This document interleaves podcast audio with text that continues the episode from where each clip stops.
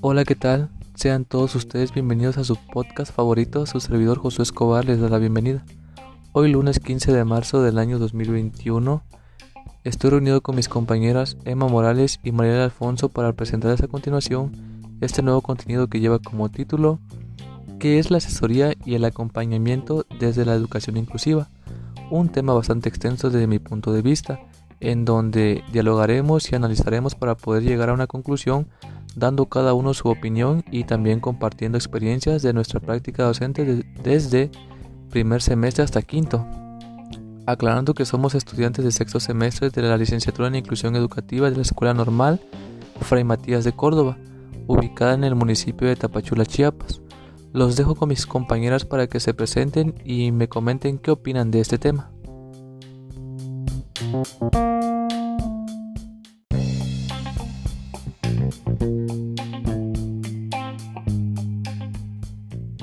Hola, ¿qué tal? Mucho gusto, mi nombre es Emma Morales. Efectivamente, soy estudiante del sexto semestre de la licenciatura en Inclusión Educativa. Y como estabas comentando, José, este tema es uno de los más relevantes en cuanto a la educación básica actualmente, un poco extenso, pero muy importante y significativo para la mejora del sistema educativo.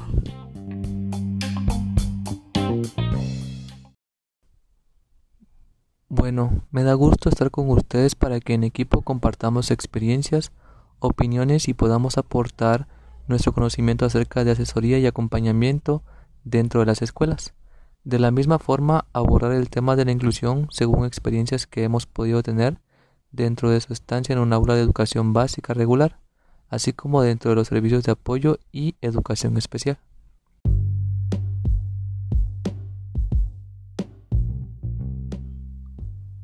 Para empezar, a ver, eh, la primera pregunta sería, eh, ¿Qué entendemos por asesoría? Pues desde mi perspectiva, la asesoría puede verse como un conjunto ordenado de actuaciones sistematizadas que desarrolla un asesor, en este caso, dentro de una escuela educativa, en cuatro ámbitos, el centro, aula, alumnado y la familia, con la finalidad de ayudar al centro a promover planes de mejora que reduzcan progresivamente las dificultades que una parte del alumnado, ya bien sea por razones culturales, lingüísticas, problemáticas en el aprendizaje, trastornos emocionales y del desarrollo o una discapacidad, entre otras. Experimenta en el acceso al currículo y la participación en la comunidad.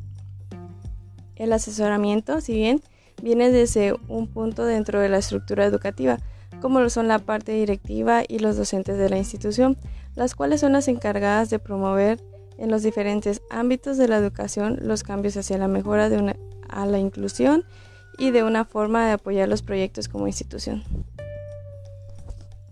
Bueno, pues eh, como tú decías, concuerdo en lo que dices que, que pues se comparte, bueno, que se divide en cuatro ámbitos, porque aquí el principal objetivo es ayudar a los centros educativos y a los profesionales a gestionar la diversidad presente en los alumnos se basa en un problema o situación específica y busca darle solución mediante una especie de apoyo e intervención secundaria.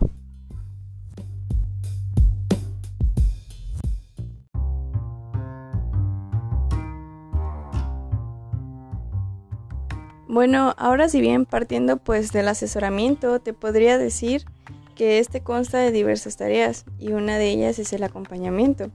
Este es un proceso que nos permite tener una guía durante el comienzo y que ésta nos prepare para continuar haciendo un proyecto de forma eficaz. Si bien este es un apoyo que nos puede guiar y nos puede decir de qué forma actuar o hacer ciertas cosas en el ámbito educativo para que en un futuro nosotros podamos actuar de una forma eficaz. Pues como lo mencionas, el acompañamiento también se puede ver desde bueno, se puede ver de diferentes maneras, porque nosotros lo hemos visto tanto como en al momento de ir a practicar, eh, hemos tenido cierto acompañamiento y lo concebimos también como una guía, ya bien se hace de una persona que nos puede apoyar a un docente recién egresado o durante su trayectoria escolar para conocer las responsabilidades y los retos del ser docente. Eh, estar en constante comunicación con los agentes educativos para tener un registro o control de la situación y poder brindar apoyo para conocer las acciones, pasos, actividades, etc.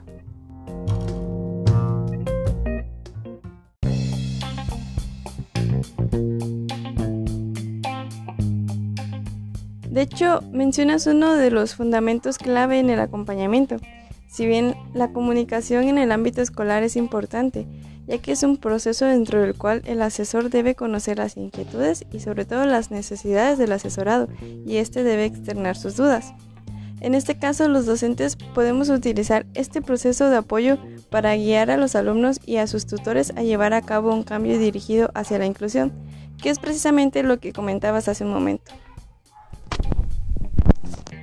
Pues aquí acabas tú también de tomar un punto del cual también eh, tenemos que dialogar lo, lo que viene siendo eh, educación inclusiva.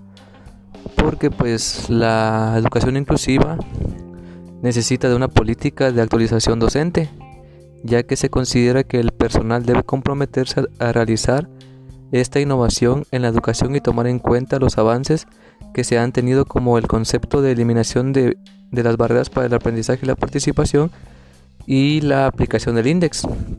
Por eso es muy importante que la escuela inclusiva sea aquella que considere el atender a la diversidad del alumno, garantizando así la incrementación de oportunidades para aprender y participar.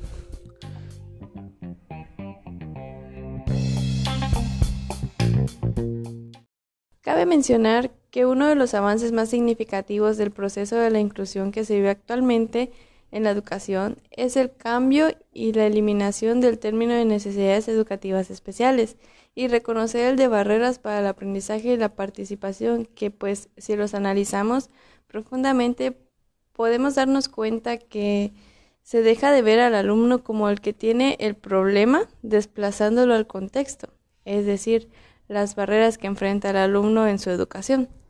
Te podría mencionar algunas de estas en el acceso al currículo, las políticas que manejan las escuelas regulares, la infraestructura de las escuelas, entre otros que existen.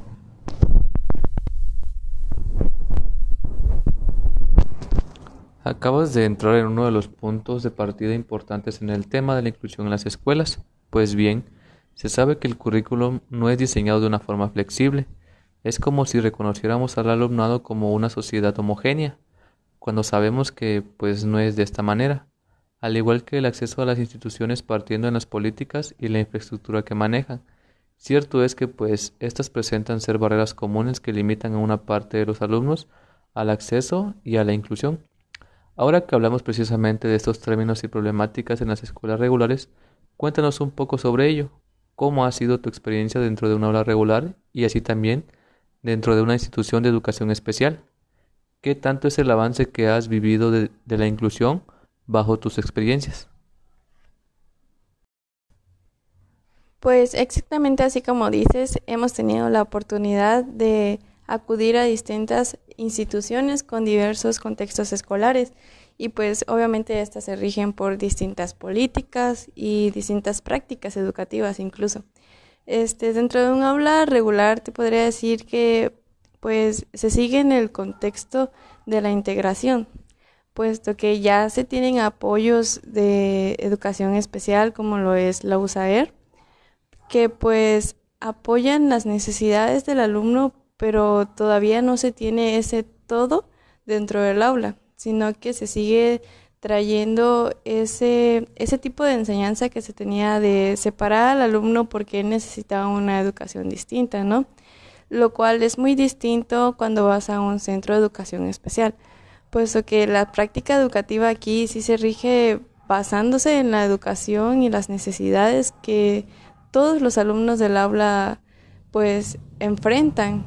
Como, como se podría decir el tener un maestro de educación especial frente al aula ellos todo el día incluir así prácticas y políticas inclusivas, lo cual hace tener un currículum flexible. En este caso, si se podría decir un ejemplo, si el alumno no alcanza ciertos aprendizajes, pues es trabajo de ellos y en colaboración de todos los demás alumnados y, y, docentes, pues modificarlo de cierta forma que el alumno tenga ese avance, aunque no se consiga precisamente lo que nos marca el currículum, pero se está teniendo un avance en la educación del alumno, lo cual ya es un logro. Entonces yo creo que esa es una de las principales experiencias que he tenido, el darme cuenta de qué forma se toman en cuenta las necesidades propias del alumno, porque pues si nos damos cuenta todos los alumnos tienen necesidades. Si nos vamos hacia un alumno que tiene aptitudes sobresalientes, ese alumno también tiene ese tipo de necesidades, solamente que son distintas. Este alumno puede que requiera unas adaptaciones en el currículum de un no sé, aprendizajes esperados más avanzados al de su nivel este, educativo. Y pues esas también son un tipo de necesidades, ¿no? Entonces yo creo que esa es una de las experiencias más significativas que tenemos, el darnos cuenta de qué forma tan distinta se toman en cuenta las necesidades en estos contextos.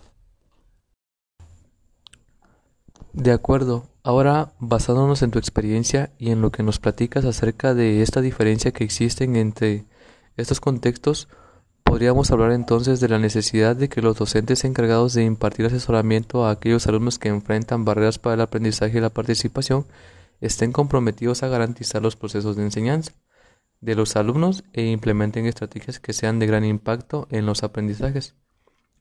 En la actualidad, en el sistema educativo se deben implementar las siguientes propuestas para que las escuelas logren avances y se apeguen más a lo que el enfoque inclusivo propone. Estas pueden ser igualdad de condiciones, currículum flexible para todos los alumnos, adaptándolos a, los, a lo que ellos saben, garantizar las mismas oportunidades para adquirir el conocimiento y eh, también es de suma importancia que los profesores que son los encargados de impartir la educación sepan atender al alumnado con necesidades educativas, que los maestros hagan uso de técnicas y materiales educativos para apoyar a la diversidad y también eh, espacios adecuados y de fácil acceso dentro de las escuelas para que todos los alumnos se puedan desplazar de un lugar a otro sin correr ningún riesgo.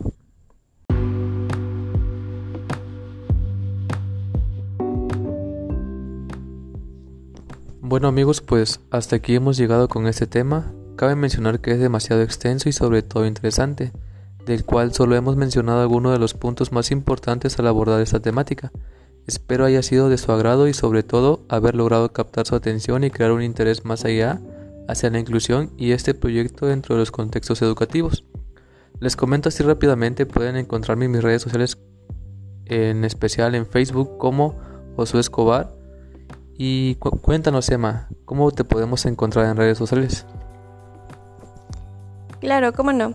En Facebook me pueden encontrar como EmmaMH, al igual que en Instagram. Hasta la próxima amigos.